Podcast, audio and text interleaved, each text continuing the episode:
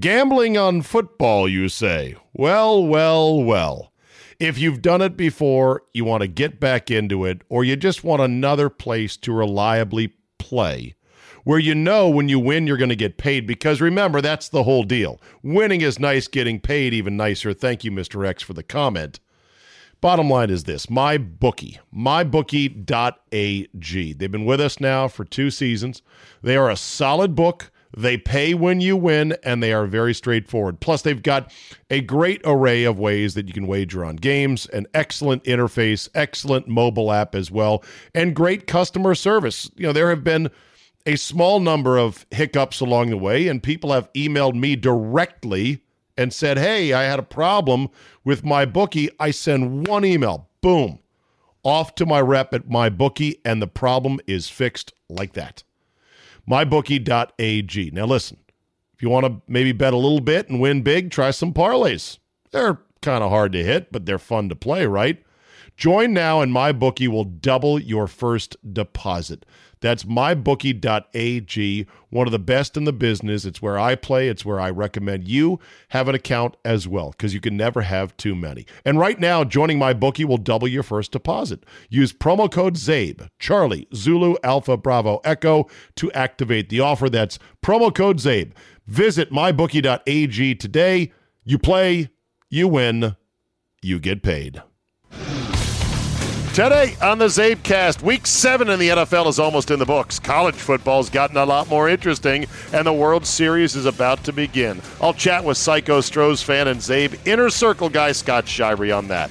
All that plus Tom Brady's subtle jab at Robert Kraft, and why was El Prez breaking cheese and pepperoni with that giant fraud? Your bonus 40 minutes of gloriously uncensored me is locked and loaded, so buckle up and let's go. Here we go.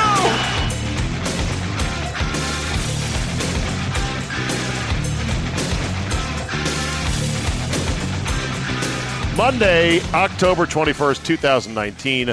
Thank you for downloading. Man, I speaking of downloading, I had the shittiest day of internet on Sunday you could imagine. I know. Hashtag first world problems. I know.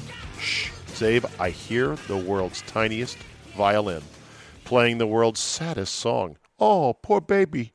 You had bad internet. Can I tell you what my internet speeds were for much of the afternoon on Sunday? Well, you're going to tell us anyway, so just do it. Approximately 2.5 megabits download, a half a megabit upload. I mean, that's ridiculous. That's Uganda-level internet service. It's unacceptable. And I know what you're going to say is, move, for God's sakes. Why is your internet that slow? Because I live too far out of the reach of cable and or Fios. And I thought, 10 years ago, my wife and I moved out here with our family. We love it, but I kind of thought in the back of my mind, you know what? The internet will get good enough, as the years go on, and it won't be an issue. Yeah, it's an issue. I know people are going to say, well, move to all my Milwaukee people are like, come on. It's a sign. Move here. Move to Milwaukee. And I'm like, yeah, I don't know. Let's see how this works out first. That's, who knows what the future is going to bring in that regard. Other people are saying, why don't you just move to Arizona? Yeah, I want to move to Arizona. My Milwaukee people want me to move there. My wife, I think, wants to stay here. I don't blame her. Who likes packing shit up and moving? But damn it, this internet's got to get better. I don't know what to do. There's satellite providers, but here's the problem. Today, I think the reason was because it was cloudy and rainy. If you saw the Redskin-Niner game, you saw what kind of day it was in the nation's capital. And I think any internet delivered not via a hard wire of cable or, fiber optic, like the internet I got over a WAN, a wide area network, it's going to be slow on a day like today. At least I think that's what it is. Or everybody was inside downloading movies, and it strained the network. So anyway, that said, we're going to get into it here. First couple of announcements. I will be in Milwaukee next week for a good 5 days, starting on Saturday through Wednesday. Saturday, I will be at the Mecca downtown for a station watch party of the Badgers and the Buckeyes, I know the Badgers shit the bed against Illinois. One of the largest upsets, point spread-wise, in Big Ten history. 30.5-point favorites. And they blew it. Wish it, want it, you blew it. I mean, I wasn't watching the game. I actually, my mom, bless my meemaw, she turned 80 years old. 80 years young, still going strong, upbeat, doing all her digital stuff on her computer and her Mac. God bless. We had a great lunch, great brunch. And I figured, well, yeah, it's not like a big game. I wouldn't have scheduled it during the Badger-Buckeye game, which is being hyped to the moon, and now it's not nearly so anticipated. But, yeah, I wasn't watching the game. I was looking at my phone going, why are they letting them hang around? And then I went and I watched and I saw how it all fell apart, and I'm like, Jesus. But anyway, so, yeah, where was I? So internet. Okay, backtracking here. What was I going to say? Hold on, steady. It's okay. Yes, I'll be in Milwaukee for 5 days. Watch party down at the Mecca Sports Bar on Saturday with 97.3 The Game for Buckeyes Badgers. And it's still a huge game. I mean, if they rise up and they stun Ohio State, that shakes up college football big time. Not sure I'm counting on that, but okay. And then it's also the Bucks opening day game at home, their home opener in the afternoon. I'm going to swing by that. You know me and over-planning. And then Sunday night, you can win a chance to sit with me tableside at the Packers-Chiefs game to watch that on TV at Jackson's Pub. You just have to go to 97.3 The Game. In Milwaukee, go to thegamemke.com. And then on Monday, we're going to have our rules committee, I'm calling it, meeting, which is really an early bird VIP meet and greet for Sunburn Bowl 1, our trip to Puerto Vallarta, Mexico. Everybody who signs up for the trip by next Monday will get a VIP meet, greet, eat, drink, and then decide on, okay, what kind of silly games we're going to play when we're in Mexico and just get ourselves ready for our winter vacation. Months ahead of time, it's never too early. So there's what I'm doing coming up in Milwaukee in about 5 days. I'm also on the verge of getting this broadcast van. I've got it all lined up. I got the van ready to purchase. I've got an upfitter who's really good, and she's got huge ideas for how to make it look like a really cool miniature radio/TV studio inside on wheels. It will be the mobile strike studio. I can strike anywhere. I can interview anyone. I just show up at their door. And with, these Comrex access units now and cellular technology, you can pretty much connect live. I could broadcast live from just about anywhere. It would be awesome, but I'm kind of getting cold feet.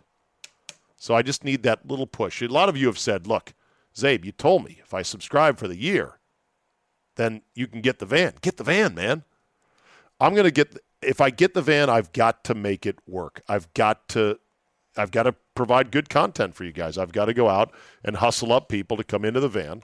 Maybe I'll paint free hugs and candy on the outside of it and get some good, interesting stuff for you. So there, I'm on the verge of that. We'll see how that goes. All right, how about some sports, everybody? Who wants to talk sports? I mentioned the Badgers losing. The other big thing in college football this weekend was Tua Tagovailoa going down with a high ankle sprain that's going to keep him out about 1 to 2 weeks, says Nick Saban.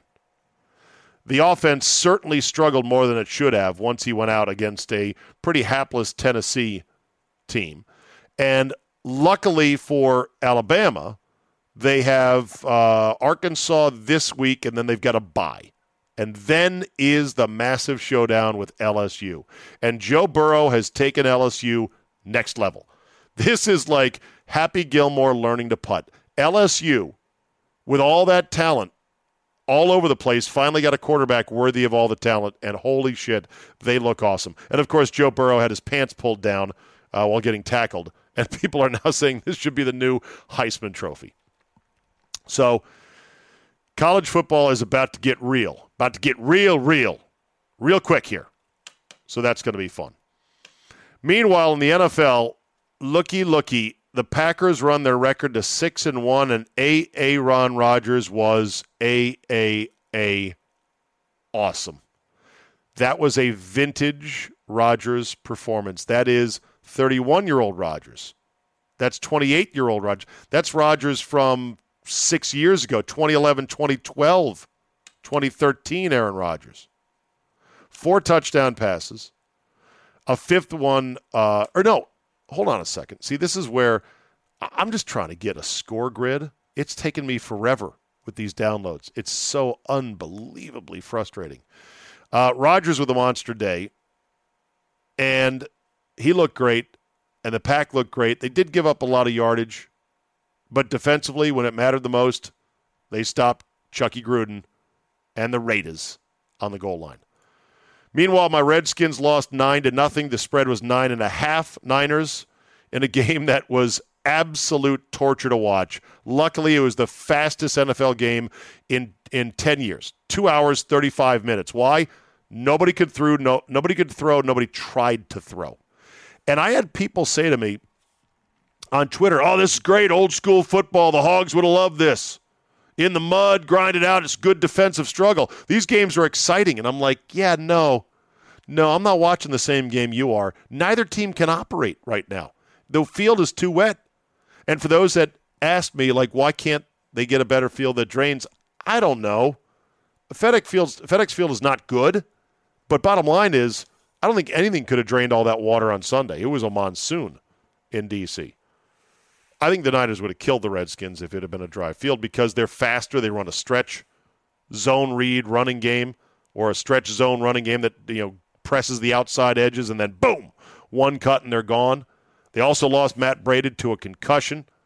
Garoppolo's the better quarterback than Case Keenum. So if they could have passed more, they would have. I think it would have been a blowout, but hey, the weather had other ideas. And Adrian Peterson fumbled. And then when the Niners fumbled, they blew the whistle because, the umpire wasn't in position. Oh, God. But that's good, though. Let's pile up the losses as Dwayne Haskins sits, and I think is starting to stew. We'll see when he ends up finally playing, if he does play at all this year. By the way, here's a fun little factoid. I'm trying to do a podcast right now. I clicked on NFL scores.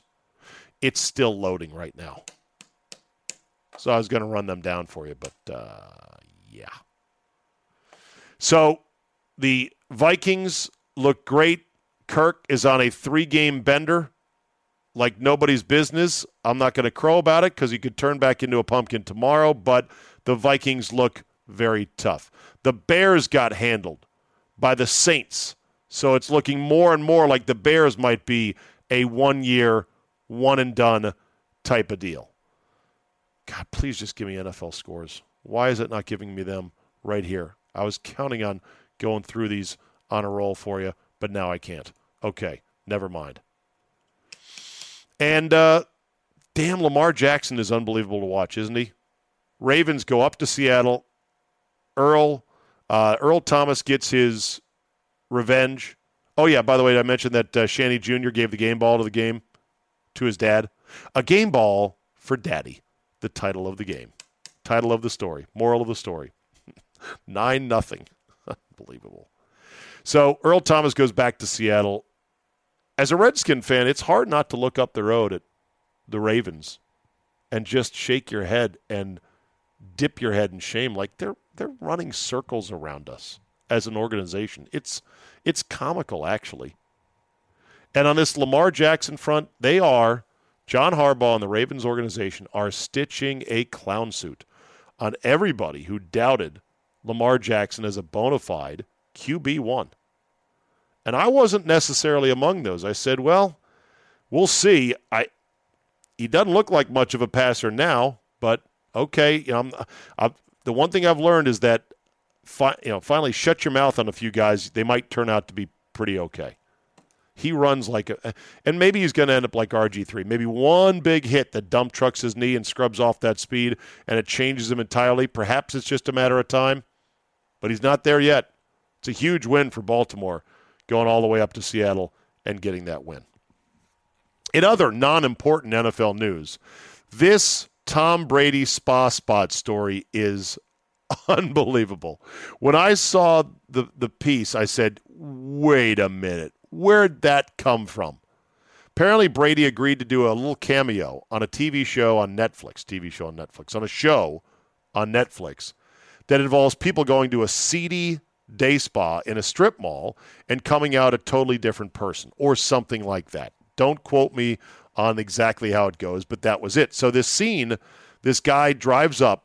No one's in the parking lot. There's a creepy cat in the window. It says Top Happy Day Spa. And the guy looks at it through his window, and he's like cringing, thinking, oh, do I want to go in here? And who walks out and gets into his tinted SUV but Tom Brady? And Tom Brady looks at the guy who is clearly having second thoughts and asked him, first time? And he goes, yeah. And Brady then says, or no, then he asked Brady, he goes, so what about you? And he goes, it's my sixth. Get it? Referring to Super Bowls. Well, immediately people said, holy shit, this is a dig. This is a passive-aggressive, subtle little dig on Bob Kraft. Well, Brady was asked the question immediately after the thing aired, and of course he denied it to the hilt. It was taken out of context, just like you're taking it out of context and trying to make it a story for yourself, which has a negative connotation to it, which I don't appreciate. It was meant to be something different than that. So the fact that it's a distraction or you're bringing it up is not something I want to be talking about.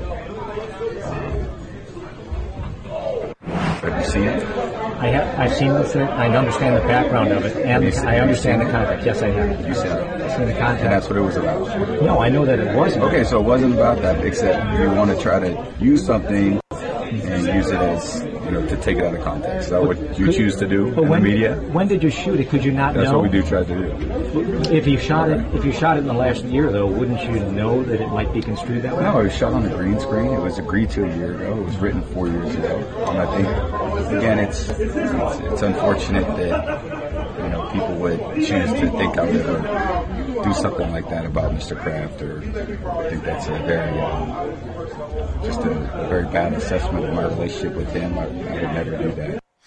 I'm calling bullshit to the max. Here's why.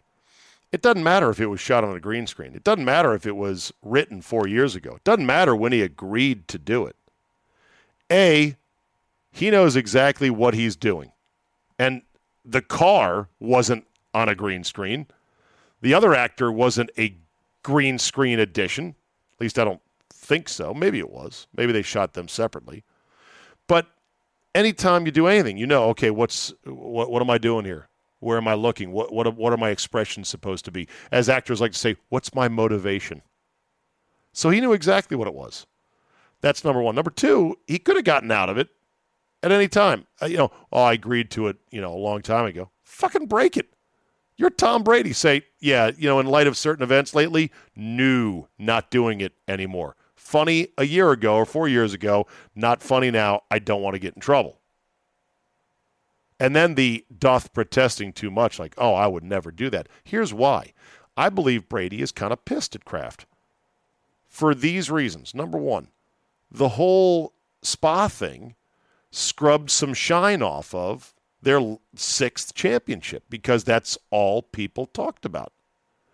And anything that takes away from the shine of Brady's amazing accomplishment, he's not going to be real happy about. Now you might say, well, all that is rich coming from him, given Deflategate and what he might have been involved in. But don't always think that athletes are always even-handed in how they think about other people. I bet you for sure he was pissed that Kraft fucked things up by getting busted by going to a day spa and taken away from the Patriots championship. That's number one. Number two, remember when they signed Antonio Brown and Kraft said to a reporter that Tom Brady said, I'm 100% in, and then called back shortly and said, I'm 1,000,000% in. And then what happens? Antonio Brown immediately looks like a bigger douchebag than we thought, and they have to cut him. And Brady goes on WEEI and says, I wish that discussion had stayed private between me and Mr. Kraft. I think it was on purpose. I really do. I don't believe in coincidences. I don't believe in, I'm just a confused quarterback. I don't know. I was just, how dare you think that could be the case? No, that definitely was on purpose. Gambling on football, you say? Well, well, well. If you've done it before, you want to get back into it, or you just want another place to reliably play, where you know when you win, you're going to get paid, because remember, that's the whole deal. Winning is nice, getting paid even nicer. Thank you, Mr. X, for the comment. Bottom line is this, MyBookie, mybookie.ag. They've been with us now for 2 seasons. They are a solid book. They pay when you win, and they are very straightforward. Plus, they've got a great array of ways that you can wager on games, an excellent interface, excellent mobile app as well, and great customer service. You know, there have been a small number of hiccups along the way, and people have emailed me directly and said, hey, I had a problem with MyBookie. I send one email, boom, off to my rep at MyBookie, and the problem is fixed like that. MyBookie.ag. Now listen, if you want to maybe bet a little bit and win big, try some parlays. They're kind of hard to hit, but they're fun to play, right? Join now and MyBookie will double your first deposit. That's MyBookie.ag, one of the best in the business. It's where I play. It's where I recommend you have an account as well, because you can never have too many. And right now, joining MyBookie will double your first deposit. Use promo code ZABE, Charlie, Zulu, Alpha, Bravo, Echo to activate the offer. That's promo code ZABE. Visit MyBookie.ag today. You play, you win, you get paid. Okay, let's get to the baseball, everybody. Did you enjoy how the ALCS ended? Here's what it sounded like in 5 different flavors, starting with Joe Buck, moving to ESPN Deportes, moving to ESPN and the great Dan Schulman, along with a Russian guy at the end, and then I forget the other one that was mixed in there, but go ahead and enjoy right now. Altuve has just sent the Astros to the World Series. Altuve, el turno, Altuve la prende. ¡Altuve! ¡Vamos el pelota! José Altuve, el pequeño gigante, con batazo enorme que lo gana Astros en la Serie Mundial. And that's driven deep to left center field. Gardner is going back, looking up. See you later. The 2-1 to Altuve, a swing and a high fly ball to deep left field. It's over! He hit it out! Ну и выбивает Хосе Алтуве, и что это такое? Неужели? Хоумран, вот это да! Двухочковый луков хоумран у Хосе Алтуве был сейчас.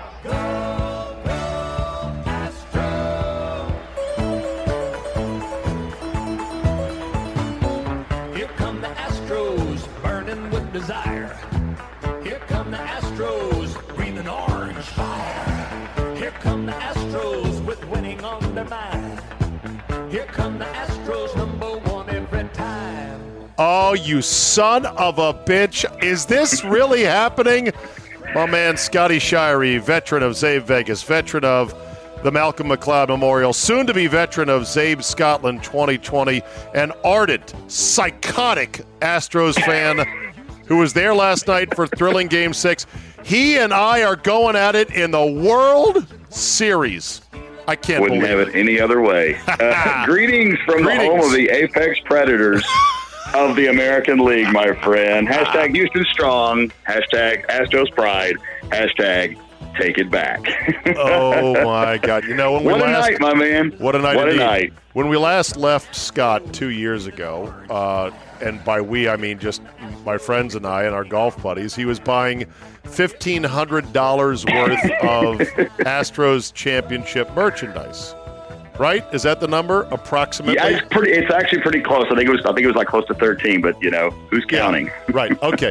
So if you win again, what is the budget? What is the number?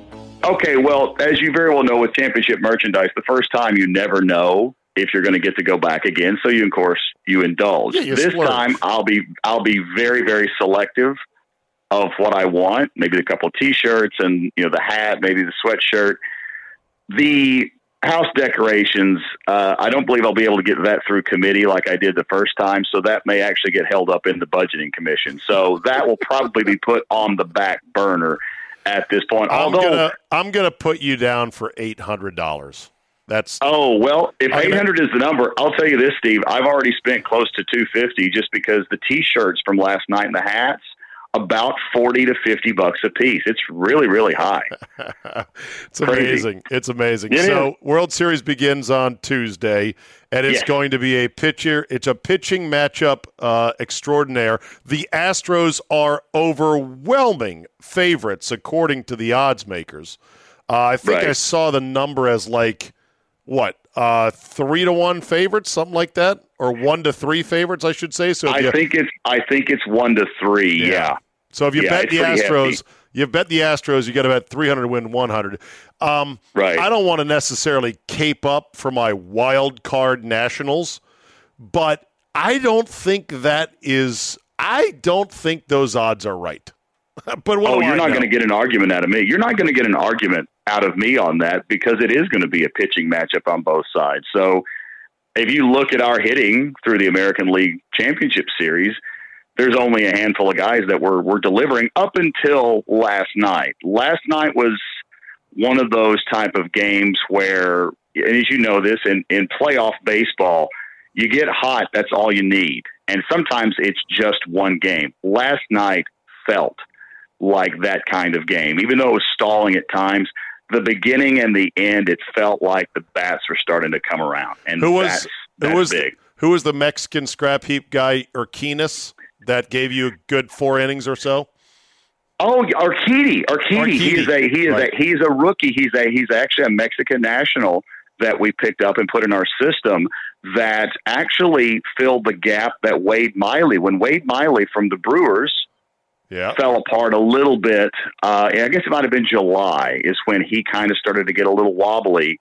They started bringing guys up, and Urquidy just could eat innings. And so he became sort of the leader of that bullpenning. Yeah, and you guys beat the Yankees both with your aces and by bullpenning, which was especially sweet, and you slayed the dragon in Aroldis Chapman. More on that in just a second. So we have a bet. We have a bet, you and I. It's the championship hat bet.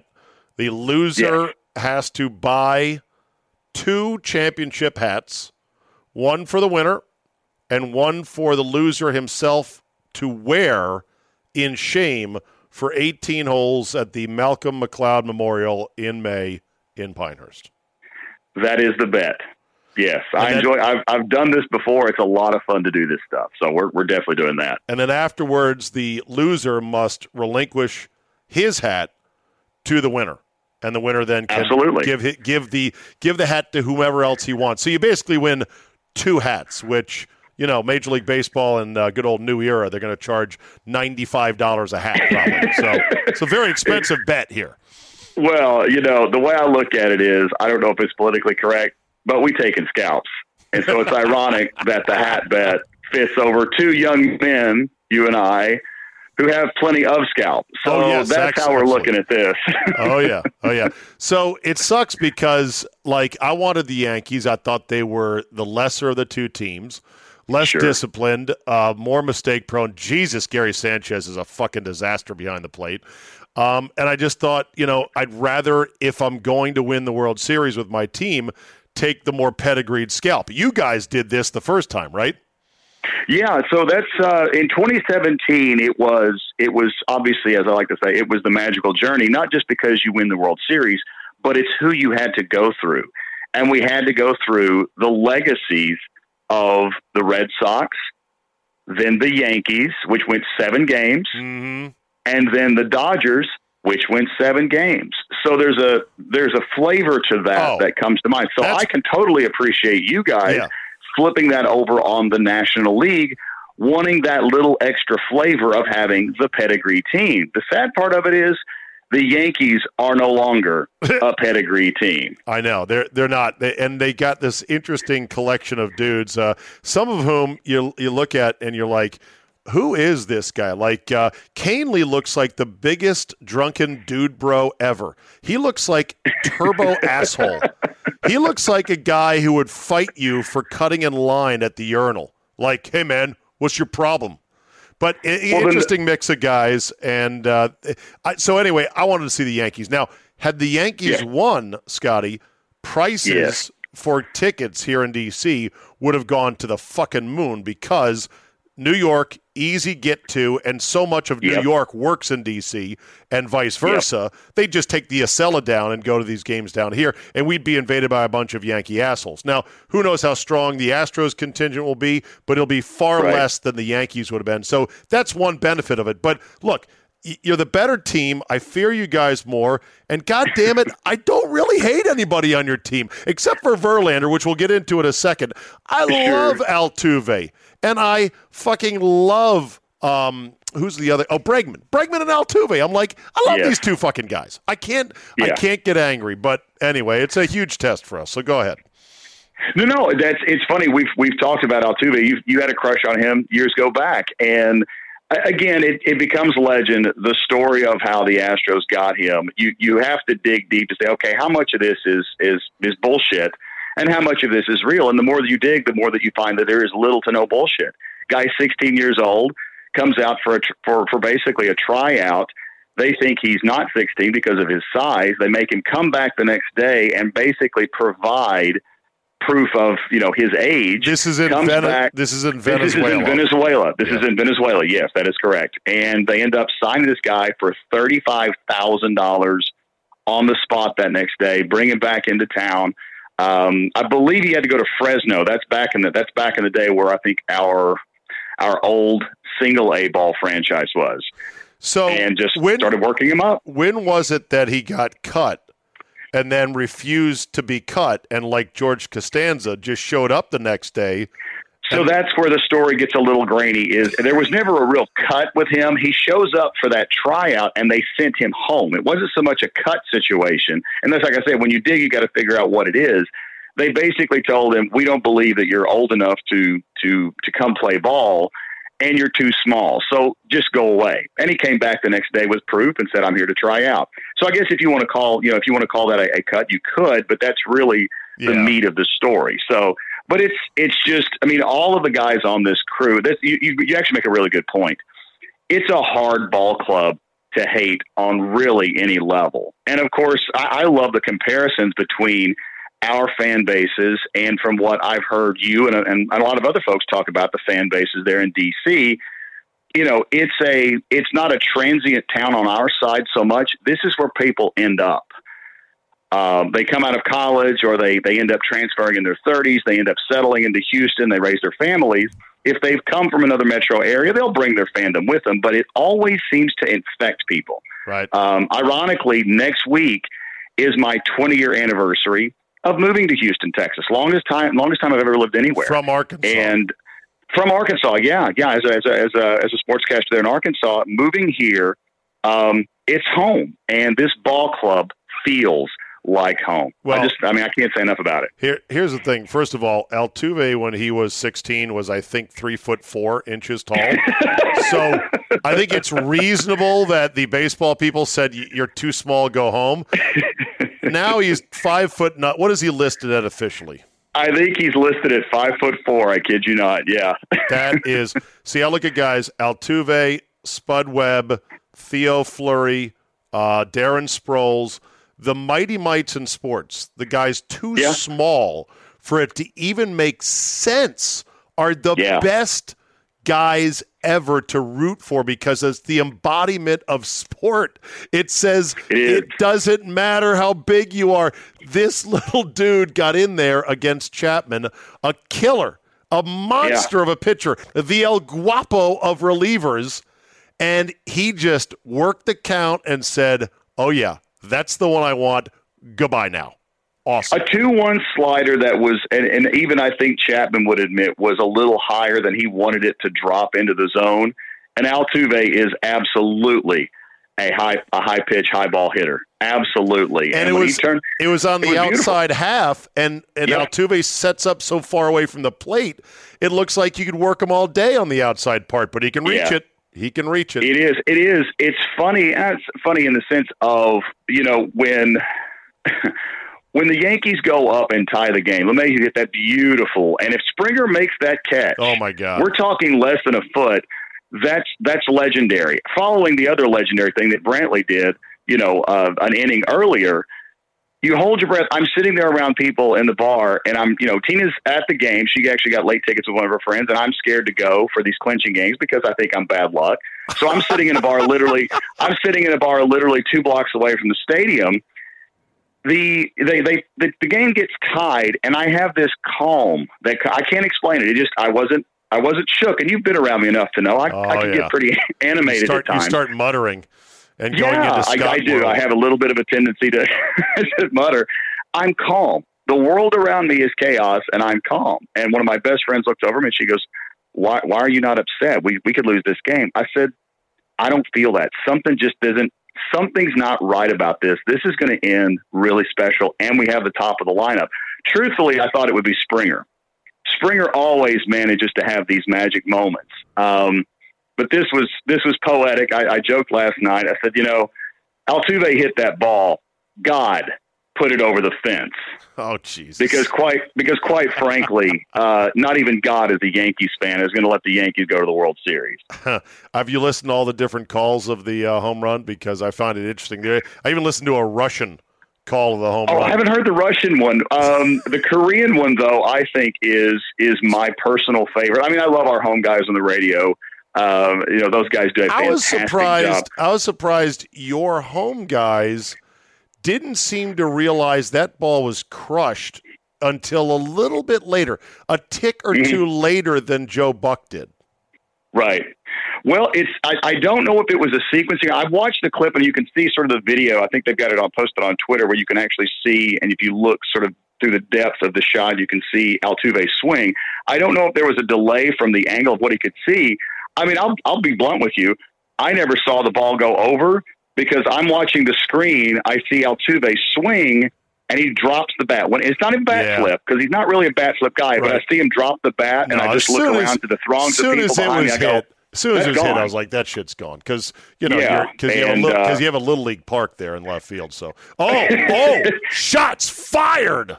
Fired. Oh, the Little League ballpark? Well, I joke with people all the time. I go, the reason that ballpark was built was to get Jeff Bagwell into the Hall of Fame. Because, as you can remember, the Astrodome, that's where home runs went to die. Right. So they had to do something about that. So they built this beautifully short porch. So. It's a cool park, and it's super loud. I really wish I could come down there for a game, but I don't know. We'll see. Let me cross my fingers on that if the gods conspire. We've got game one tickets, so I'm thrilled. Tina and I are going to be there just on the first base side. So we're first time I've ever been to a World Series, 46 years old. What? This year's got a couple of firsts. Yeah. Yeah, I never went when I was – You did not go 2 years ago. Why not? The ticket prices, my financial situation, well, different job, different finances. Those were some expensive tickets. What did they go for? Like, what did a low end? At the time, the game one tickets to get into, and I don't sit. I mean, look, this is me being me. I don't sit upper deck stuff. I want on the ground. I want to be near the ball, near the field on the lower levels. Lower levels were at best you could get were about $25 to $3,000. Yeah. For a baseball game. For a baseball game, Jerry. Right, thank you, Elaine. It's a baseball game, and you may sit there and watch your team lose 6-1, and then you're like, shit, I paid $3,000 for that. I felt like that for game one at the ALCS. I had been to an ALCS before. I saw us play the Yankees in game 1 2 years ago. That was the first ALCS I've ever been to. This one I went to and was relaxed, and we lost. And I was the little rally towels they gave us as we're walking into my building. I go right by the dumpster, open the door, and I throw the rally towels in the trash. And of course, Martina's wonderfully sharp-witted. She's like, "Well, that was dramatic." I'm like, "Look, I'm a dramatic person when it comes to this team." So. Well, you are. It's neat, man. It is. It's fun. See, now here's the thing. So I'm thinking about this because, this World Series for D.C. and for baseball fans in the area, this is a coming-of-age thing. This is the kind of thing that cements one's love for baseball because people don't, I think, fall head over heels in love with baseball. They fall in love with baseball like That was the girl who was your friend in high school, and she never moved out of town. And now, 20 years later, one divorce later, you hook up with her again, and you realize... I love your metaphors. And you realize, Scotty, that she was the one all along. That never left you. So this, we've had a team for 15 years here, since not having one for 34 years mm-hmm. of my life. And now mm-hmm. you're in the World Series, and you are so immersed in not just the series, but you're immersed in the game in a way that you never were before. I mean, I watched last night's game literally without moving from my couch and without flipping the sound around to the other TVs in the basement. And that's rare for me. Very rare that I can stay locked in on one thing. And I was locked in not in the sense of, hey, I'm charting pitches or I'm scouting for our next opponent. I was just enjoying the game. And so that's what this is going to do for us. I believe that had to be the case for you guys down there, because other than the Rangers, who went to one World Series and lost and really haven't done much since, right? Yeah. It's also Dallas. And this is something that people outside of Texas don't understand, is nothing from Dallas is loved by any Houstonian ever. Right, but my point is Houston is still Texas. Texas is still football incorporated. So absolutely. So for baseball to now have had this run by this team has put it on a map in a way that it wouldn't otherwise be. Right? You're absolutely correct. It's again, I use the term poetic. I mean, when I was in sportscasting, I had a lot of people that were stats guys and numbers guys when they would do stories. I wanted the romance of sport. That's the reason I got into the business. I loved writing about, just the interesting stories and people. In 2017, we had a team that had lost 3 straight 100-plus loss seasons. We had a previous owner, Mr. McLean, that clearly wanted to dump money to get out of the business, and he was holding out. Mr. Crane, who owns the team now, wanted to buy it years earlier, and Drayton didn't want to flex on his price a little bit, so Crane sort of waited him out, and then there you go. But when we went on that run in 2017, yes, baseball brings this out of you. I think it's the characters on the team. The Nationals have that same vibe, Steve. There, you've got guys that could have signed in different places. You had a even those of us on outside the DC world know how much the Bryce Harper stuff, the back and forth in the last few years, how I think it took away from the romance of that team. And now you guys have a team that has characters, the dancing in the bullpen. That's like Club Astro in our clubhouse, where the DJ booth is bumping and everybody's having a good time. That started in 2016 and 2017. Right. So you guys have that same, the Baby Shark stuff. You guys have that same beautiful poetic vibe that draws people to baseball to stay. It's so funny that, I always love, and Fox does a good job of zooming in on everyone's faces to the point where you're counting zits. And you're seeing this. It's a little unsettling. Right. Canely, that dude bro asshole, had sweat coming out from underneath his eyes. Like, where his cheeks were. I'm like, bro, why are you sweating right there? You're so weird. But you're seeing the expressions, and it's so funny how different everyone is, because Altuve comes up, and he's like the happiest kid in the world. No worries. Doesn't matter who he's facing. Springer comes up. He looks terrified because he's got those big round eyes, Bregman comes up and he looks a little bit pissed, but very focused. Like he could shoot lasers through your body with his eyes. And everyone's different. And for the Nationals, you got a guy like Rendon, who comes up like his pulse hasn't even raised a beat. And then the next guy up is Soto, who's dancing around, grabbing his dick, shuffling and shit. It's fire and ice, and you get to know all these different characters, so that's great. Real quick, before we kind of put a wrap on this, because, it is the internet. We don't have all day. We're here for a good time, not a long time. But, indeed. What the fuck was the expression on Chapman's face after that home run? That's going to haunt me. That expression is so weird. What was that? I don't, I love that you said that, because I've watched the clip no less than 100 times. And each time I see that, it's sort of my check's going to clear anyway. I don't know. Maybe it was shock. Steve, honestly, I think Chapman is such a dominant closer. Right. When somebody gets him in such a way, I legitimately think that was shock. It's only the second postseason home run he's given up. He gave up that one to the Indians guy, bit player's name I've forgotten. Raji Davis. Oh, okay. Raji Davis got him. But other than that, it was sort of that look like, well, fuck, he got it. I wonder if that pisses off the other ball players, the so-called fucking savages on the Yankees. Do you think they're such hardos that they were like, yeah, I didn't like him smiling on the mound like that? I'm sure they're probably like, look, we respect what a competitor he is and how great he's been for us, so we're not going to, bang him for that. But it was a weird expression, man. And I watched the clip too. He took forever to walk off. He didn't cross the foul line until after Altuve had gone past him, I think. Yeah, no, there's a great snapshot. The Houston Chronicle has done some amazing photography. I need to send you some of that stuff because I know you're such a nut for sports photography. There's a shot of Altuve coming into the crowd at home plate, and just out of focus, it's so beautiful. You see Chapman, the lone gunman. Slow walk. Walking, right. Yeah, the slow walk just off. So it was beautiful. But, yeah, I was curious myself. I think it's shock more than anything else. I don't know if the other Yankees – I mean, Gardner may get mad, but, who cares what Megamind thinks? I mean, that guy's a psychopath anyway, so, I will give this to Gardner. There is a story that was a very brief story. That ball bounces off the wall, falls back in the field of play.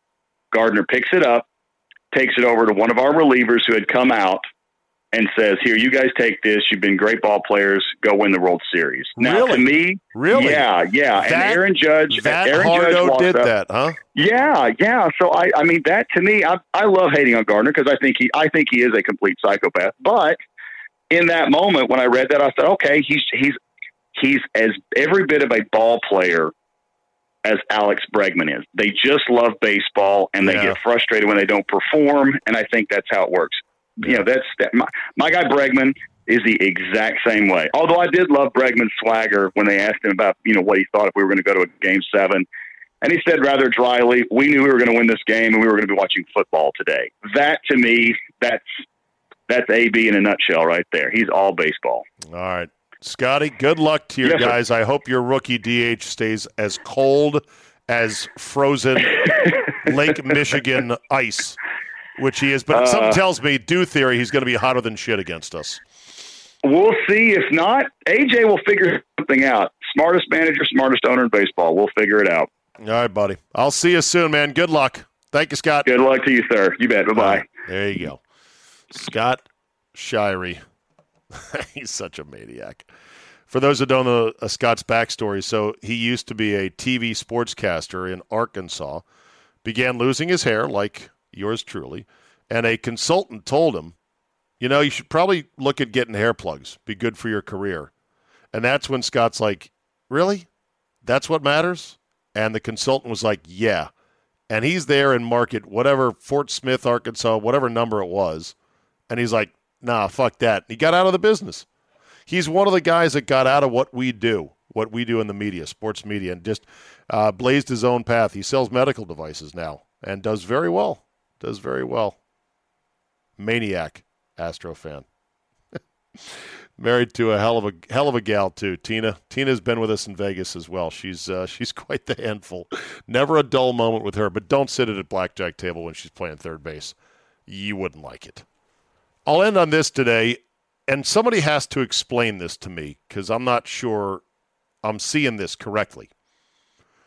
El Presidente, Dave Portnoy, the man who, with his own sweat and grit and hustle over 10 years, brick by brick, as he likes to say, built Barstool Sports into what it is now, a new cutting-edge sort of outlaw media, sports media company that is supposedly valued at $100 million or more, and whose content I enjoy, not all of it, but a good, decent chunk of it.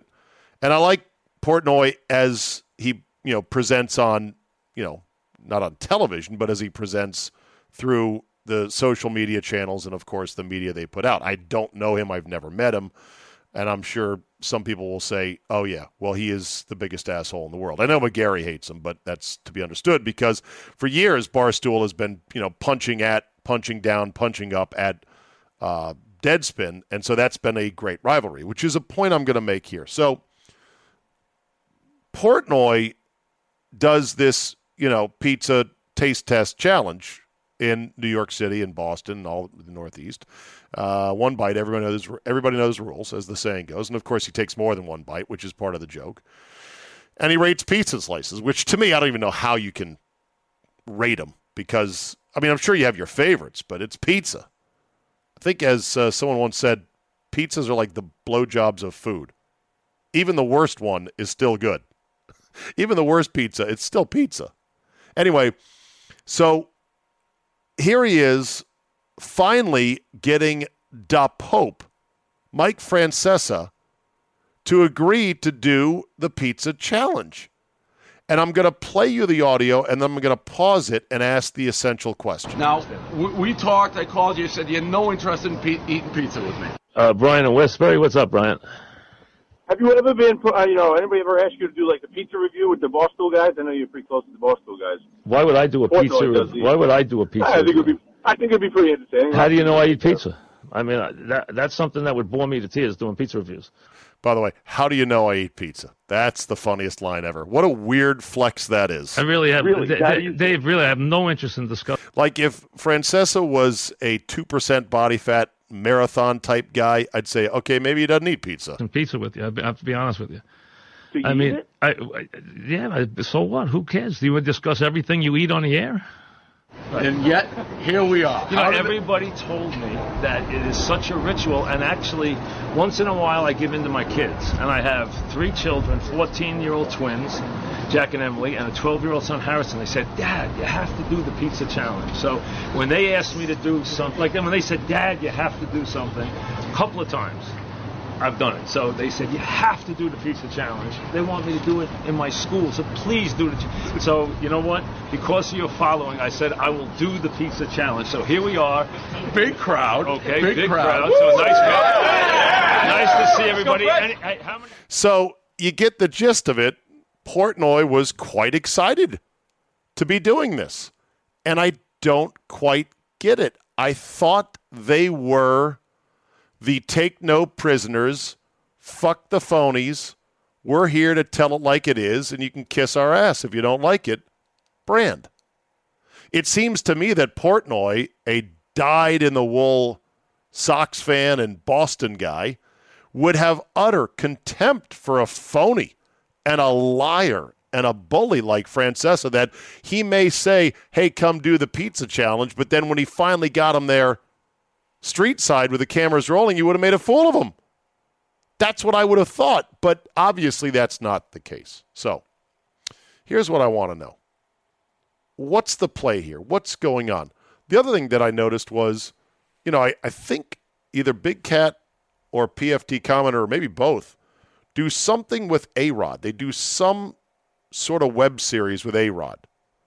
And A-Rod's doing all kinds of shit now. He's doing a TV show on CNBC about people who have had their reputations ruined and hit rock bottom. And it's like, well, I would know because I was that way. And it's just like, Jesus, really? And I would have thought, for the life of me, those guys would have clowned on A-Rod. They would have goofed on him saying, yeah, right, sure. But there they are, in bed with him. Maybe, and this is, I guess, my theory, is that the whole Samantha Ponder incident with Barstool, which essentially got Barstool Van Talk canceled because of Portnoy's comments about Samantha Ponder, which, you know, 10 years earlier would have washed down the river with pretty much no recourse. But the times they are changing, and with all of the Me Too and the Harvey Weinsteins and the Matt Lauers, you know, those things gain a new degree of sensitivity. And some would say rightly so. But that whole episode where Ponder spoke up and got Barstool Van Talk canceled, and Portnoy then went scorched earth on, you know, Ponder, but didn't get in further trouble with it, but pretty much got his revenge, at least on her.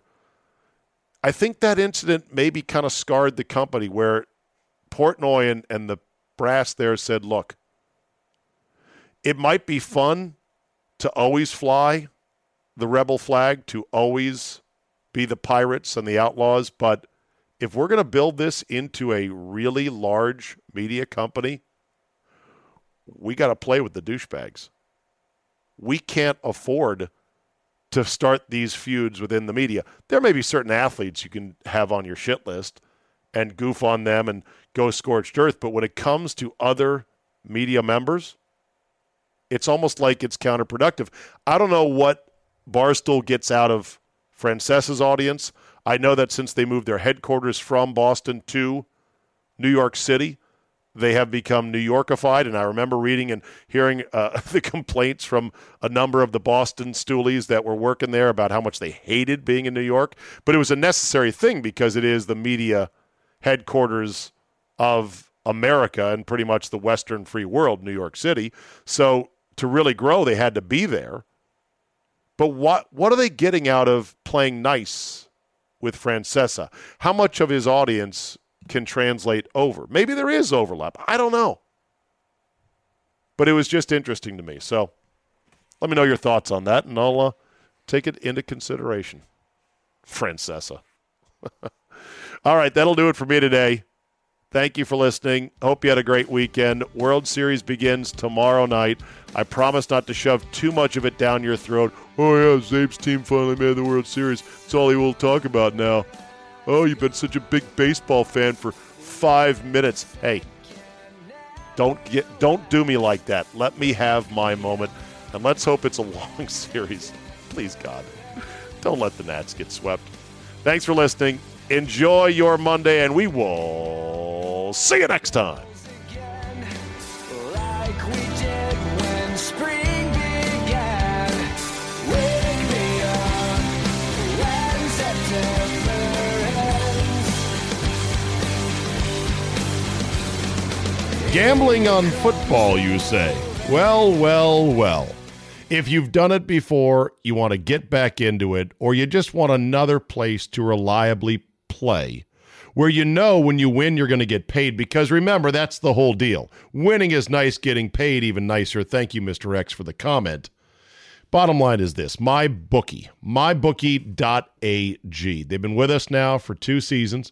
They are a solid book. They pay when you win, and they are very straightforward. Plus, they've got a great array of ways that you can wager on games, an excellent interface, excellent mobile app as well, and great customer service. You know, there have been a small number of hiccups along the way, and people have emailed me directly and said, hey, I had a problem with MyBookie. I send one email, boom, off to my rep at MyBookie, and the problem is fixed like that. MyBookie.ag. Now listen, if you want to maybe bet a little bit and win big, try some parlays. They're kind of hard to hit, but they're fun to play, right?